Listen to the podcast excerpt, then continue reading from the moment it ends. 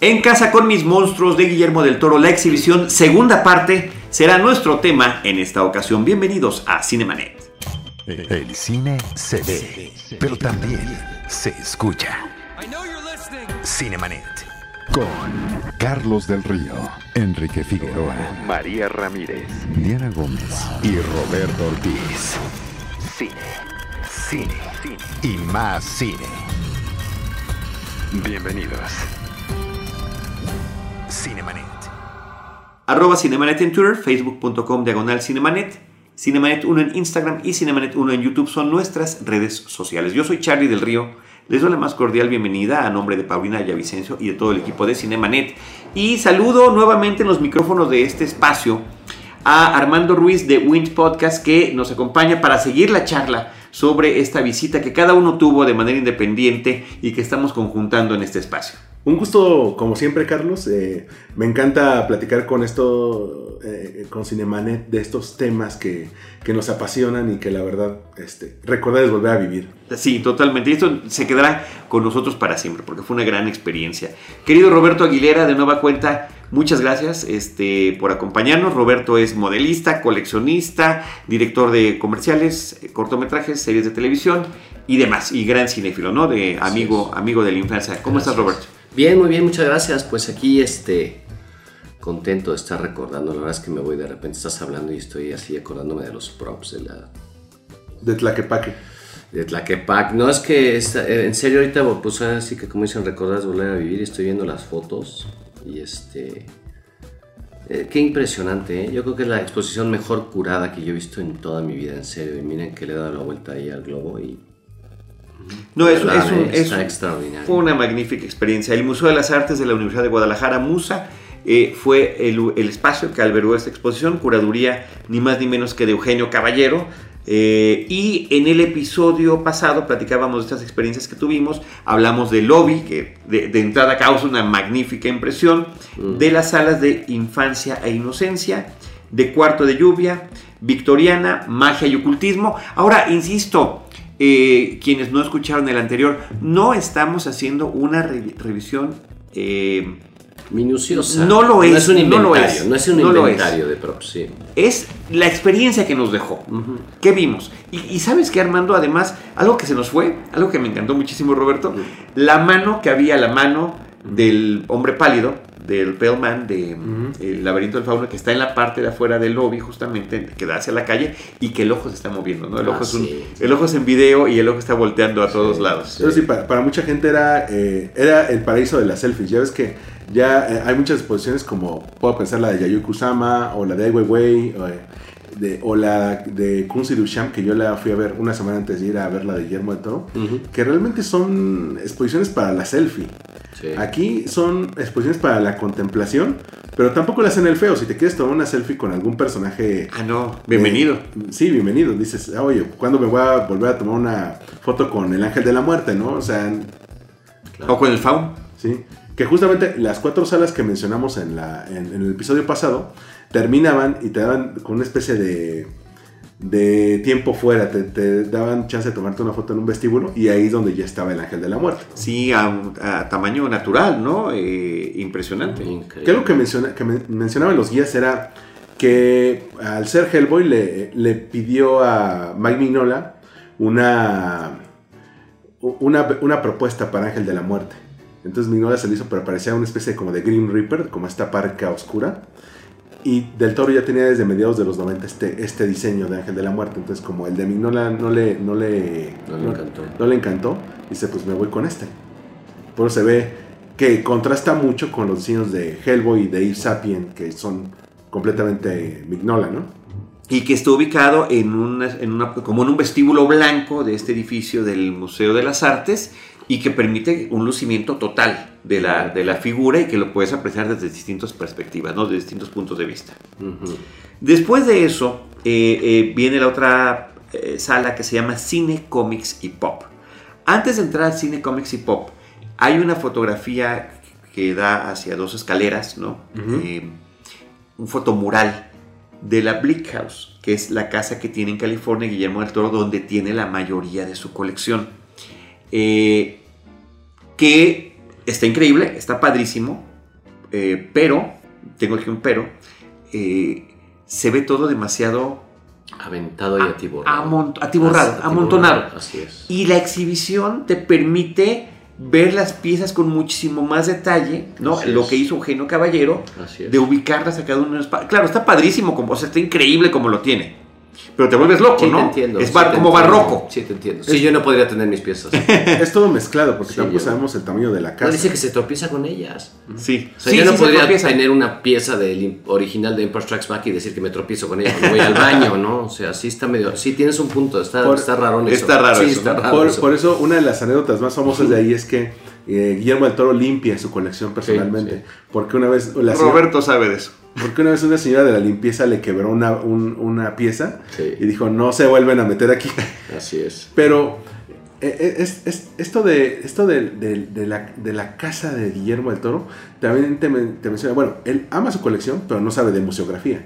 Ya, me- ya que metes a alguien que tenga una experiencia mínima, ya sabe cómo, cómo ordenarlo de manera de que le da la que le da forma a las ideas. Temática, ¿no? Y sabes que aparte creo que el tema en particular de lo que a él le gusta también se presta para eso, porque no es lo mismo si coleccionaras otro tipo de cosas, pero al ser como este mundo del terror y de todo este rollo, Ujú.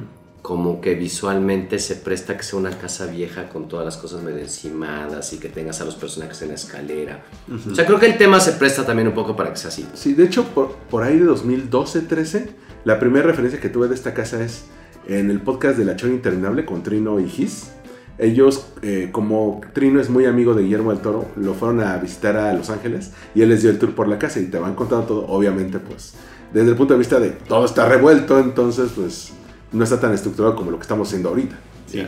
Pero, que, pero, hay- pero ahí también yo vi, eh, bueno, hay libros sobre esa colección también de su casa y hay cosas que no llegaron, ¿no? Sí, Por ejemplo, tiene, tiene una figura de, de la chica del exorcista, de Linda Blair, completamente transformada y la tiene enfrente de la televisión, a un lado de la televisión, y, y la chica está viendo al que ve la televisión. No, si lloraban los niños con lo que hay ahora, imagínate. cómo- No, está cañón.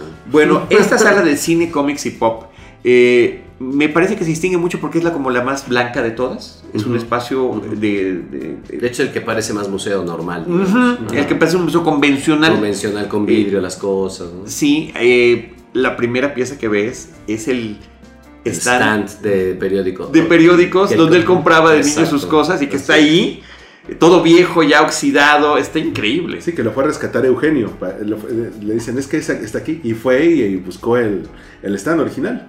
Ah, qué increíble. ¿eh? Eso, eso me parece un detalle, sí, es un detalle increíble. padrísimo. Al mismo tiempo con- coincide con paredes donde están diferentes tipos de revistas sobre ovnis, sobre criaturas, eh, de Hellboy y piezas de vestuario eh, y utilería de Pacific Rim, de la forma del agua, del laberinto del fauno, de Hellboy, ahí en las paredes. Por las ejemplo, pistolas, ¿no? en que se encuentra ahí la gabardina original de Hellboy. El, eh, Creo que no. El eh, santo tiene cosas también ahí. eh, Sí, es en esa misma sala, sí. Habla de los luchadores. que El Santo y Blue Demon. Porque Blue Demon es su favorito.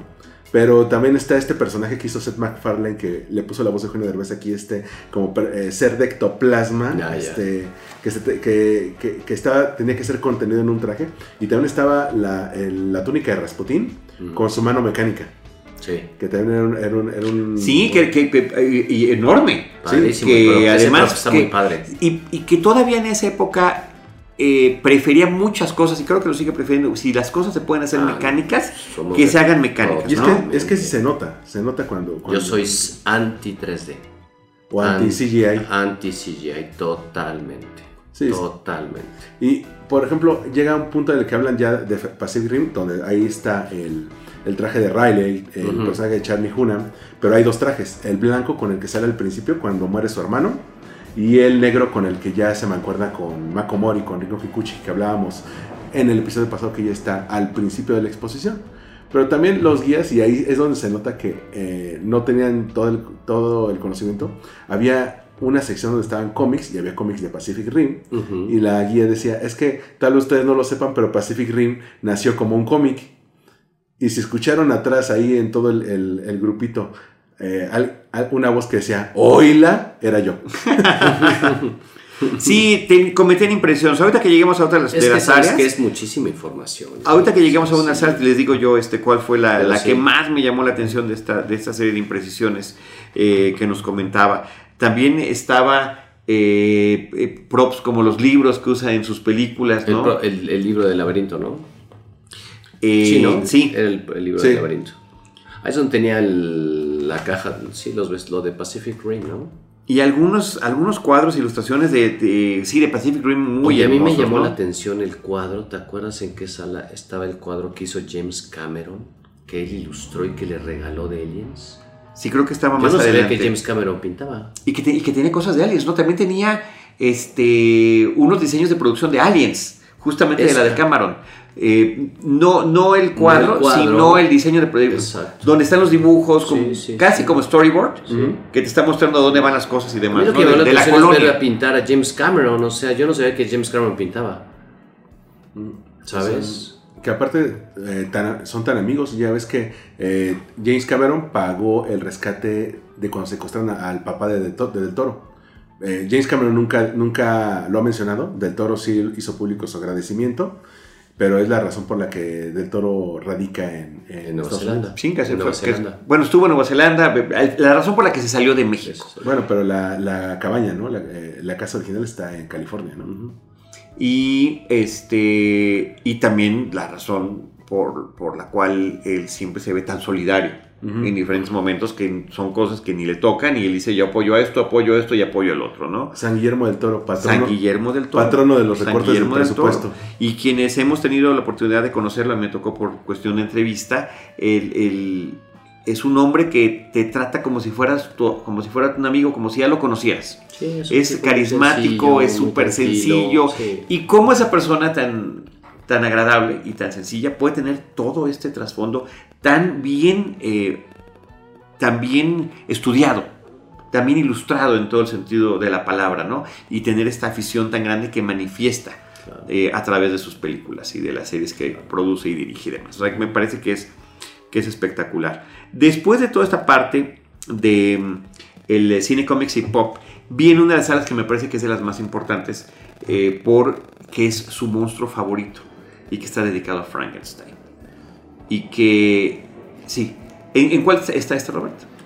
Sí, Esta estoy pasando toda esta que estás diciendo. Esta es la de pop, ¿no? Estoy pasando esta y me acuerdo que había al final de esa sala tenía un pequeñísimo homenaje a, a lo que fue Ray Harryhausen. Uh, sí. Lo que mencionó. eh, Unas esculturitas que tenía de bronce tampoco así gran. Pero muy bonita, bonitas, no, muy, buena, bonitas, toda una sí, vitrina. una vitrina Ray Harryhausen es sí. este artífice de películas de stop motion que cuenta la historia que él cuando vio King Kong quedó impresionado y él se quiso dedicar a eso. ¿no? Es que él asistió a Willis O'Brien. Eh, pero después se convirtió ya él, él en el, el gran especialista. sí, que, que de hecho había Él- piezas. él no superó al maestro. En esta parte había el- los famosos esqueletos de Jason y los argonautas que, él animó, ¿no? Este, me hubiera gustado que tuviera más cosas de Furia de Titanes de la original Sí. que, que él, que él animaba y eh, por eso, hace, eh, eh, entre muchas otras cosas, hizo que la versión de los 80 fuera insuperable. Sí. Este, pero algo que mencionaban de Harryhausen era las, los guías, en mi caso, no supieron decir qué hacía Harryhausen. Ok. Mencionaban, tal vez el nombre le suena porque el Monster Inc., el restaurante al que va Mike Wazowski a comer, se llama Harryhausen, y nada y eso, y en otra serie yo. Sí, pero diles por qué Harryhausen este, es Harryhausen. Recordado, claro. Ajá, ¿Cuál fue su aportación al cine? Bueno, inclusive en esas figuras de bronce está una de Harryhausen con una cámara de cine y una mesa con los monstruos que está, que está él filmando. Sí, me acuerdo. Entonces me parece que eso es un gran detalle. Sí, esa está muy de- padre. de Esa, lo que esa está. era una escultura de bronce, ¿no? Sí, todas esas eran como escultura- Sí, esculturas de bronce que sí. estaban en un... Y por supuesto las, las eh, calaveras estas de Jason y los argonautas, ¿no? que, que, que son como de las más emblemáticas y de las más conocidas. Y también hay cuadros sobre algunas de estas figuras, ¿no? De, de estas películas. Aunque la de Frankenstein, eh, aunque que es una, probablemente la sala más pequeña del- de la exposición, es la que tiene mucho más información. Tiene una cabeza gigante, ¿se acuerdan? Que es Sí. con la que abre. Sí. Sí. Tiene una... Una cabeza gigante de Frankenstein, del, del Frankenstein de Boris Karloff, que también ya la habíamos visto en ese fotomontaje que platicábamos de su Bleak House de California, que La es también arriba, cuando abres la puerta es lo primero que ves, ¿no? Y bueno, abajo está una figura que esa no está en el museo de Samael, el monstruo de Sammy, de Hellboy. el monstruo de Hellboy. Y, tam- y también había modelos de Frankenstein con su novia, con Sí. su famosa novia, y otra de él con una niña de, es- eh, de esta película con Boris Karloff, donde él trata de, de hacerse amigo de una niña, pero como es, a fin de cuentas, es un monstruo que acaba de nacer, es un monstruo que tiene, eh, no tiene conciencia de la fuerza que, que tiene, acaba matando a la niña y, y- involuntariamente, y de ahí viene la, la turba a querer lincharlo, ¿no? Y aparte hay, había bocetos originales de un trabajo que hizo que hicieron para Marvel Studios donde eh, Frankenstein estaba trazado completamente en líneas es decir eh, el, el- el artista no despegaba el, El lápiz. el lápiz del, del papel hasta haber terminado toda la imagen y del todo tenía 8 o 9 piezas ahí originales de, de este cómic ¿no? Eh, también en ese espacio es donde está todo este tipo de, de criaturas de laboratorio, ¿no? Mm. Eh, hay un cráneo de, de Frankenstein, ¿no? Donde se le ve pues la cabeza plana, la achatada, al- alargada primero y luego achatada de arriba y que todavía tiene inclusive las piezas estos, los nodos en, los, cu- en el cuello de electricidad.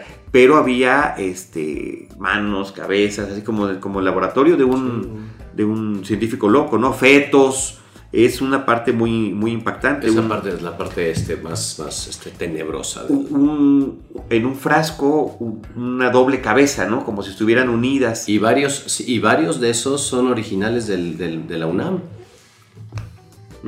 sí, Eran- donde, eran es donde se, donde- sí. donde se combina fantasía y realidad. Así es. No habría que estar leyendo el detalle de cada uno de, De cada una ellos de las piezas. justamente para saber eh, cuál era, ¿no? Pero me- esta me parece que es una de las La salas. chica ¿Te pareció que era de las más chicas? Sí. ¿La salita? Sí. Sí, es de las Sí, más porque chicas. es- no te hace dar tanta vuelta. Qui- Quizá esa, la de Crimson Peak, la de Sí. victoriana, son de las más pequeñas.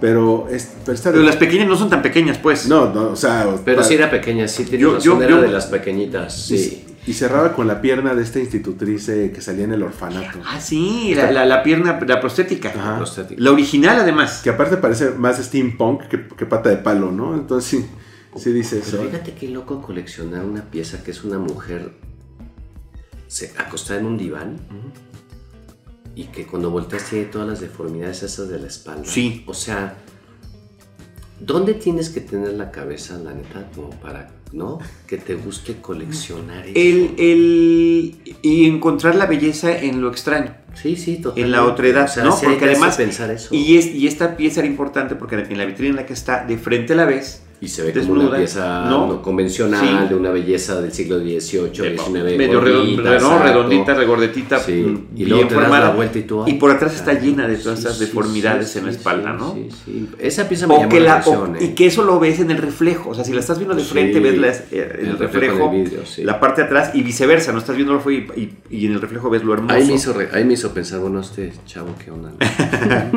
Tiene- creo que tiene problemas en su casa. Creo que tiene problemas en su casa. sí. Bueno, luego llega otra de las salas que es de las que más me gustaron, que se llama Los Otros, Nosotros, los Monstruos. Eh, donde tiene criaturas de todo tipo. Me voy, me voy rápidamente sobre la que me, Hurt. me fascinó, el hombre elefante. Sí. El hombre Eh, elefante. Que eh, usaba el mismo, el mismo efecto de sombras que con el fauno, donde eh, le ponen dos luces abajo. Entonces, se, tú, lo ve- tú, tú ves el techo y es la figura del hombre elefante sufriendo, como se ve en la portada de- de- del VHS, ¿se acuerdan? Esa fue mi pieza favorita de toda la exposición. Eh, eh, lo, que, y lo, lo que la hace muy especial, eh, que, que él la mandó a hacer, es que es John Hurt como el hombre elefante de la película de David Lynch. Entonces tú te acercas y lo estás viendo. Es es tal cual. una cosa De hecho, ya investigué impresionante. quién las hace el artista, ya tengo el email y ya sé cuánto cobra por cada pieza. Wow. Ya, ya investigué porque me encantó tanto que dije, bueno, ojalá algún día yo tenga la oportunidad de tener mi casa de Star Wars así. Ah, ah, es- es- esa, No. esa película El hombre elefante a mí me, me vuela la cabeza. A mí también. eh. Porque a pesar de que se hizo en los 80 está en blanco y negro. No, me, me dio mucho miedo de niño.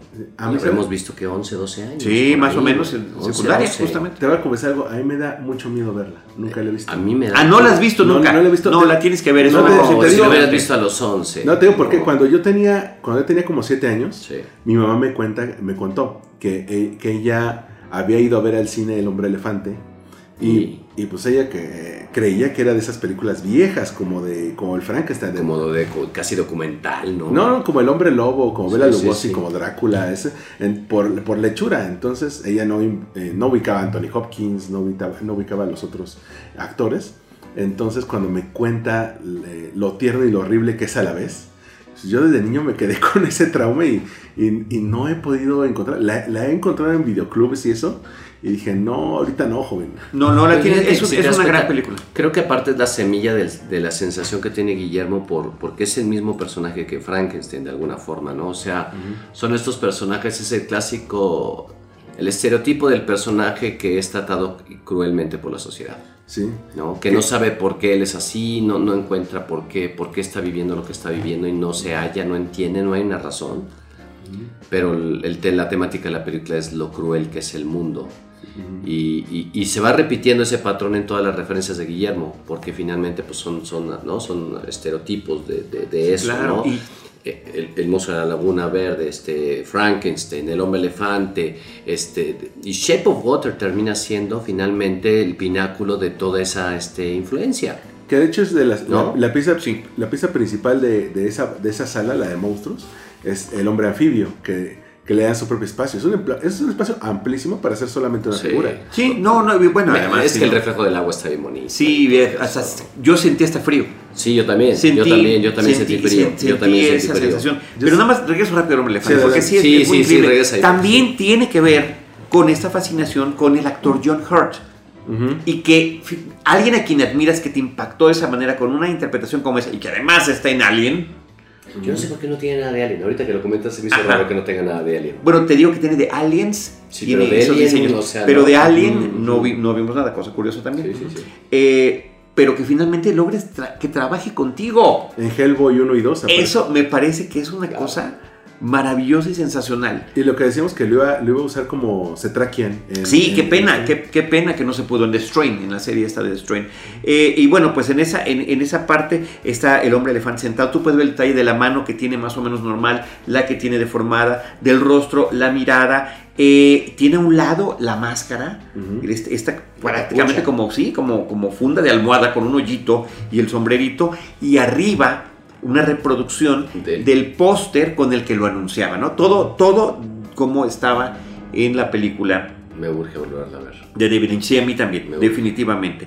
Y otra, otra pieza que estaba por ahí también en esta eh, es de dimensiones conocida la película. Sí, sí. Este conejo monstruoso, Ah, increíble. Que Donnie Darko le debe todo ese- a, ese, a ese conejo, ¿eh? sí, este conejo que aparece justamente en la historia del niño que, que domina a, a- a todo este pueblito, ¿no? Y que justamente tergiversa, transforma lo que las caricaturas que está viendo en la televisión en seres monstruosos para aterrar a los que están a su alrededor, ¿no? Sí. Es que Dimensiones Conocida tiene tantas buenas referencias ahí. sí. Y en Los Simpsons sobre todo. Sí, y luego te cambiabas de cuartito dentro de esta misma área y estaba ya lo que ustedes estaban comentando, este hombre anfibio, en- como en la parte de laboratorio, que se ve además pues todo el detalle del mosaico verde eh, de, de este lugar subterráneo, ¿no? Que habíamos visto en la película, como dices tú, Robert, con el tema del, del reflejo del agua. Como curiosidad, aquí eh, mencionaban que una de las metas que querían hacer con el hombre anfibio es que fuera sex- eh, sexy, que fuera sensual. Sex appealing. Entonces, quien dio el visto bueno, el visto de calidad, fue la esposa de Eugenio Caballero, que fueron modificando la cara, fueron modificando los ojos, poniéndole los labios más carnosos, poniéndole No, le pompis. pusieron una super boca para que. Exacto. Sí, la boca es lo Y- súper y- sexy. Y tal cual llegaron y, eh, y- y le preguntaba, le, le preguntaba a pompas, Eugenio ¿no? Que le Caballero. pusieron más pompas. no- no ¿Tal cual? Sí, sí, sí. Y, Caballero le llegaba con su esposa y le decía, a ver, ¿sí lo besabas? Sí, sí, Al sí. principio decía, no, ¿cómo crees? Ya, con los cambios decía que sí. Y pues, Abdomen marcado, pompa, Sí. labio inyectado, todo. ¿no?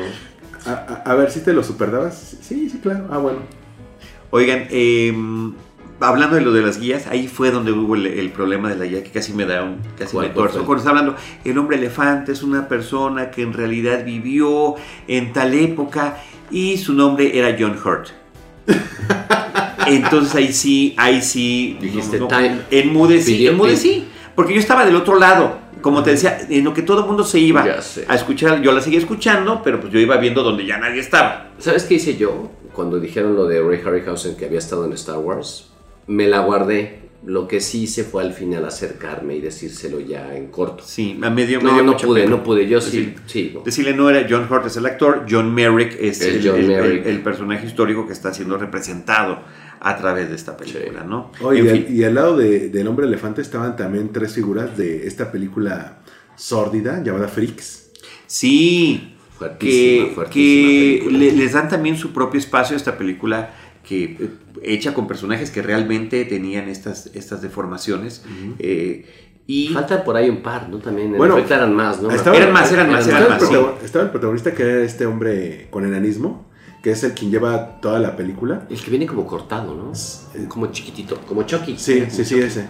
Pero yo que eh, donde sí hubieran estado a los niños es poniendo a la mujer pato, con la cabra y con la que cierra la película. Eh, pero eh, que es realmente lo que te trauma de la película. Entonces, no sé por qué, a lo mejor incluso del Toro dijo esto ya es demasiado para mí. Entonces no la, no la no mandó a hacer. mandó a hacer. Ahora, eh, eh, están puestos, aunque parece algo muy sencillo, me parece que, que está bien con este fondo de circo, de carpa de circo, eh, unas luces colgando que algunas funcionan y otras no, ¿no? Para darle ese, estilo de que realmente... Era pobre, era Claro, es, es una cosa... sin eh, recursos, sin de, de lo más bajo, ¿no? Eh, eh, está esta mujer que, que tiene el, el cráneo pequeño, ¿no? Y que, por el Que era es- hombre, que decía que era hombre. Ah, que era hombre, sí, que era hombre. Ese Le un ponía- dato que me sorprendió. Y le ponían vestido de mujer porque le era más cómodo así. Y Que- porque no, porque tenía, pañal. tenía este, Usaba pañal. contingencia. Sí, era más fácil.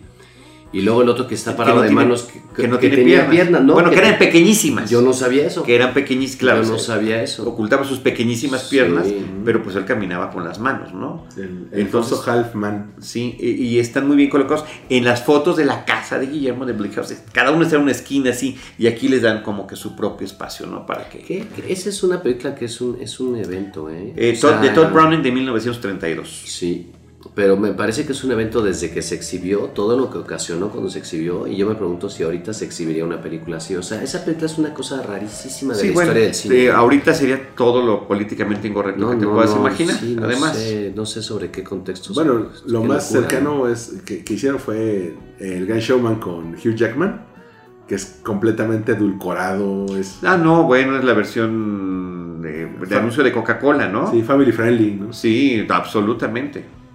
Super family. No, pero decían que esta la bucharon y que cuando la saca la gente gritaba en el cine y...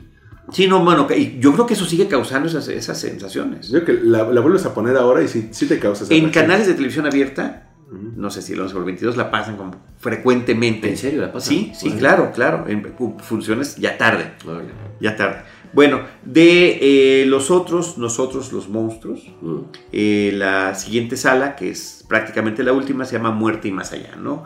Donde, pues el tema, bueno, la figura central es el hombre pálido, que además sirvió como eh, figura emblemática de la exposición. Y es la que te recibe en esa sala. O sea, entras y lo primero que. No te, no, no, no, no te dejan tomar aire cuando entras por la puerta y está el hombre pálido ay, caray. Aunque te voy a decir que ahí me faltó ver al hombre pálido en su clásica pose. Con Eh, las dos, sentado. con, no, con las dos manos. este, ah, ya, ya, ya, ya, frente sobre el rostro. Con las la dos cara. manos. Sí, sí, sí lo extrañé muchísimo. De hecho, yo estaba esperando ver esa imagen. Que esa es todavía más aterradora que la que aparece ahí, que es. Es que con esto sí como que no, no, no sé tanto, ¿sabes? Como que sí el diseño, el diseño en su forma más esplendorosa es con las manos en la cara. Sí lo estaba yo esperando. Que eh, yo lo que sentí es que entras a la sala y el hombre pálido no está en su posición este, clásica, que es donde el diseño luce. Sí. O sea, el diseño luce, pero, pero esto creo que es lo más fuerte, tenido, o sea, ¿me si tuviera las manos en el rostro, Claro, luce mucho más, pero les voy a decir, esa yo creo que fue de las salas que más me gustó. Sí, bueno, eh, eh, lo que pasa es que esa sala de, muerte y más allá, está- el vampirismo no, es, como el tema principal. increíble. Están sus vampiros de Blade, están sus vampiros de Strain, están dis- las distintas versiones de Nosferatu, o sea, todo eso me parece, y son figuras eh, tridimensionales que tú estás viendo y estás disfrutando. Tiene, tiene una, una imagen a escala de The Master, el, el amo de The Strain, es- este, Sí. el villano principal. Este, Sí. que, de alguna, que de alguna manera es el pináculo de las ideas cero románticas de vampiros que trae del toro, que para él el, el vampiro no es Edward Cullen en Crepúsculo. Todo eso, Tom Cruise en Interview with a Vampire. o sea, Sí, no es este vampiro romántico, es una plaga, es una plaga que, que esparce muerte, es una especie de no solamente de vampiro, en parte es como una chinche, ¿no? Sí. Este. No, y salirse del diseño tradicional de nada más los colmillos, ¿no? Ya estás hablando de que la boca se abre y tiene otros mecanismos internos. Sale, un, aguijón, sea, sale un aguijón de, de parte de ellos. De hecho, eh, cuando tú le, leías esta trilogía de The Strain, la manera en que cómo se va mutando, cómo va mutando una persona a ser vampiro y cómo te va narrando el terror es una cosa fantástica. Claro. El cómo, por ejemplo, tu esposo te acaba devorando, ese tipo de cosas. Y, Sí, ver esas figuras ahí en, tridimensional, eh, esas las de Blade, ¿no? Con el, con el este boca enorme, cómo, cómo se abría. Inclusive hay un cráneo de Nosferatu. ¿Cómo sería el cráneo de Nosferatu? Me parece que eso está increíble. Increíble. Y está este cadáver que sale en Hellboy también, ¿no? Este del hombre ahorcado. Sí, pero ese, aunque no era un vampiro, pero eh, representaba la muerte, es este cadáver ruso que reaniman en Hellboy 1 para, para guiarlos a través de las catacumbas que tiene Rasputín, ¿no? Eh, que también es con, con- con- con- buen humor, la verdad. Creo que Del Toro también hace eso, que no es un terror eh, completamente metido como terror, le adereza con cosas de humor, le adereza con cosas de picardía, tiene, tiene muy buen humor. O sea, y, y al final, eh, antes de pasar a esta sala donde termina muerte, tú puedes ver libros, ojear eh, referencias que ha tenido del toro desde cómics de Hellboy. Yo me quedé clavado con uno que se llama tal cual Hell- Hellboy in Mexico, donde te- son dos o tres historias cortas de, He- de Hellboy cuando, cuando estuvo en México y tuvo como una especie de blackout. este, ya les cuenta qué pasó en ese blackout. Ya. Sales de ahí y tienes enfrente al hombre pálido, tienes en la parte de abajo al ángel de la muerte. Yo le tomé una foto y dije, esto es la capilla de San Guillermo del Toro. O sea, es Sí lo es. Totalmente. Pa- patrón- Fíjate que, además les quería comentar que antes de salir de la, de la última sala, tiene los props que le regaló este Francis Ford Coppola. Coppola de, de, de Drácula, de Bram Stoker. De- O sea, para mí es, es que estos son el- de los diseños más bonitos que ha habido en la historia del cine. La armadura roja es increíble. Tenía eso y creo que tenía un bastón, ¿no? Es esta que, esta que aparece en el prólogo, donde te muestran por qué Drácula Sí. se convierte en Drácula. Eh, que para muchos es la, la versión definitiva de la obra en cine, ¿no? Yo creo que sí es, o sea, a mí yo la sigo viendo y increíble, ¿no? increíble. Pero, pero los diseños, o sea, más allá del storytelling, el diseño de este traje de Drácula es impresionante, la verdad, siempre me gustó mucho. Bueno, y es que también a través de los diseños comunicas una historia. Si tuvieran un, un diseño genérico que, que utiliza, de- digamos, que era de la época de Vlad el Empalador, Sí. y hubieras hecho caballeros turcos o rumanos genéricos, pues no hubiera tenido may- más impacto que el de esta Claro. armadura que, le- que le van a hacer que dicen, este es el hijo del dragón. Hijo, qué increíble estás. Sí, esta Y qué afortunado, Guillermo, de recibir todas estas piezas. La verdad es que qué afortunado y, y- podemos verlas, porque Y- son cosas que no verías nunca en la historia. Y cómo ponerlas mano a mano, ¿no? O sea, Claro. uno tras otro. O sea, el, el de su película, el de Blade, el Nosferatu original, el Nosferatu eh, de, la, de la segunda versión, o inclusive también en esa sala, eh, una reproducción de cómo sería el cráneo del hombre elefante.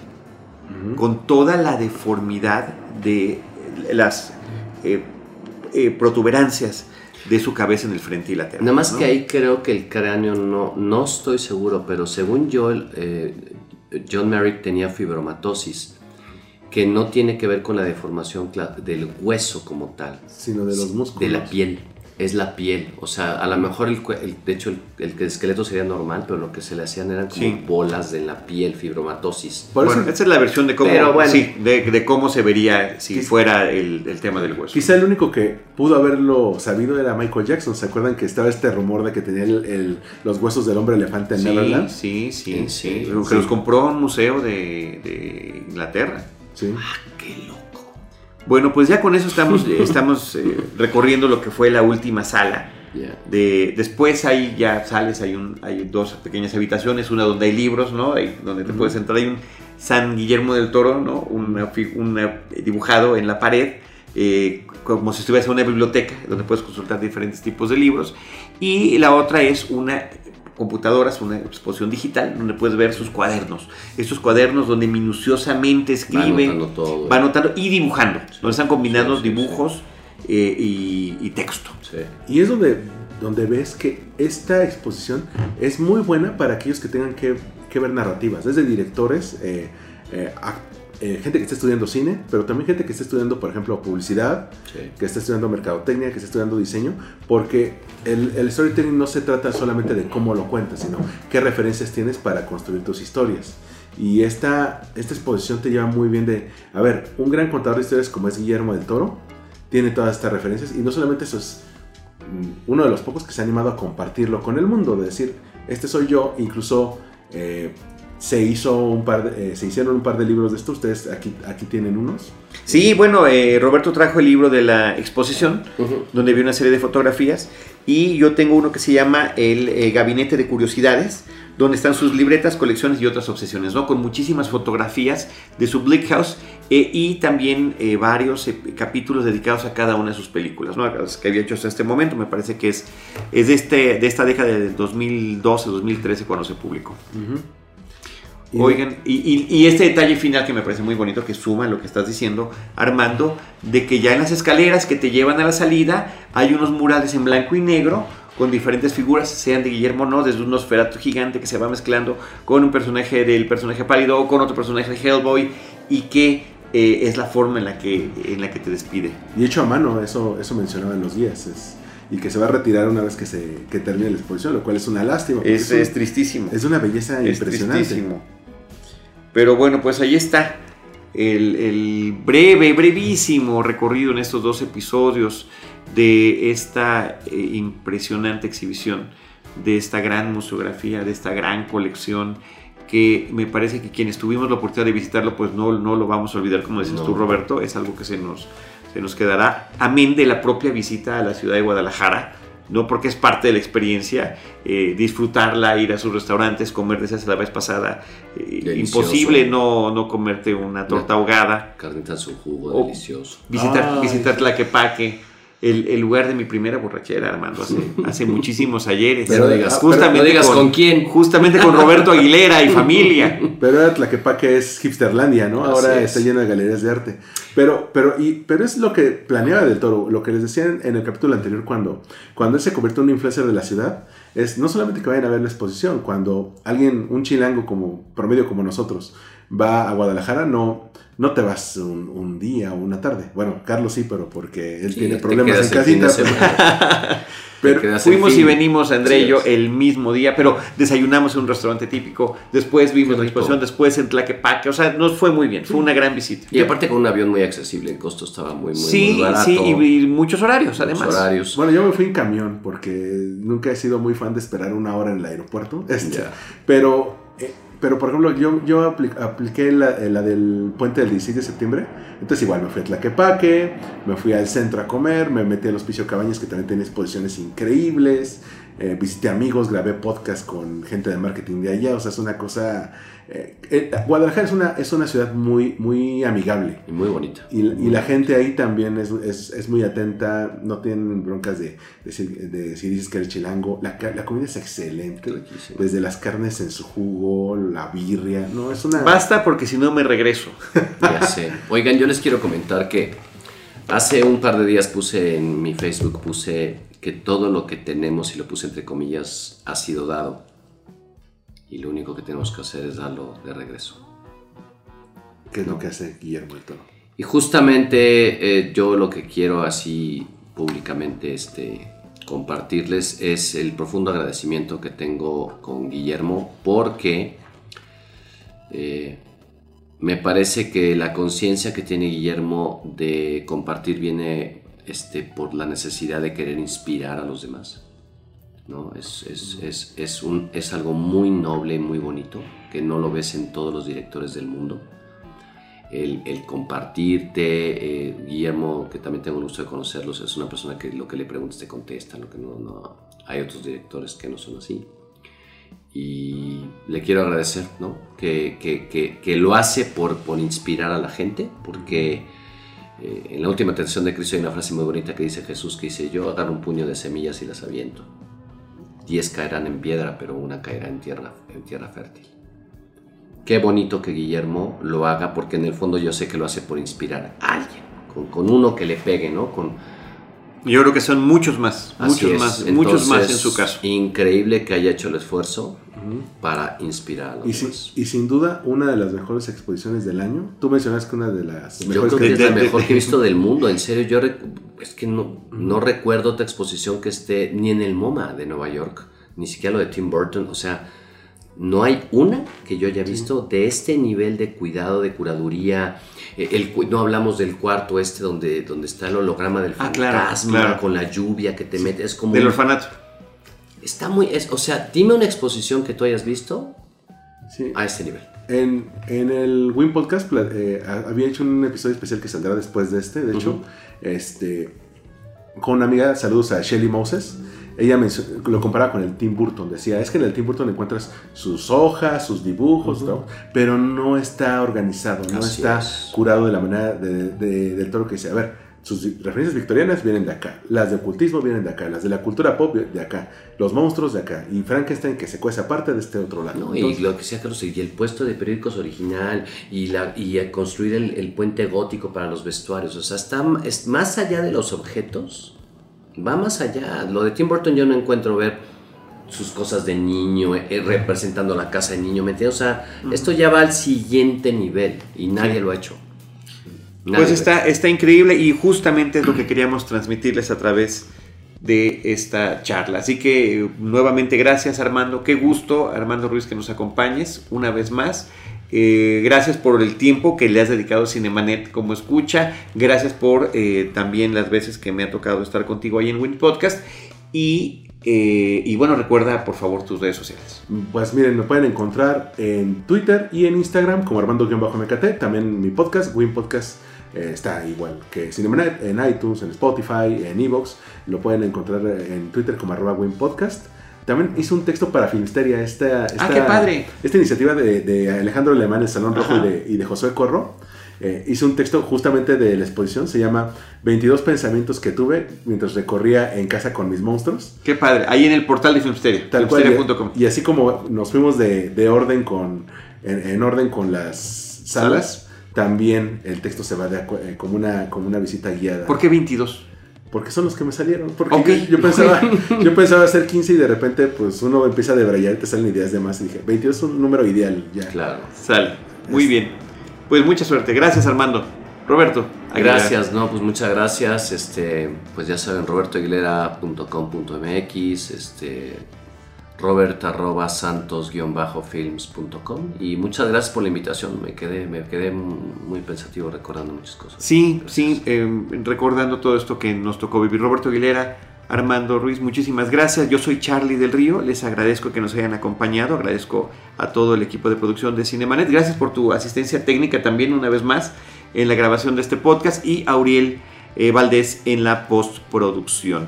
Eh, yo les recuerdo que les estaremos esperando en nuestro próximo episodio con Cine, Cine y más. Esto fue Cinemanet. Con Carlos del Río, Enrique Figueroa, María Ramírez, Diana Gómez y Roberto Ortiz. El cine se ve, pero también se escucha.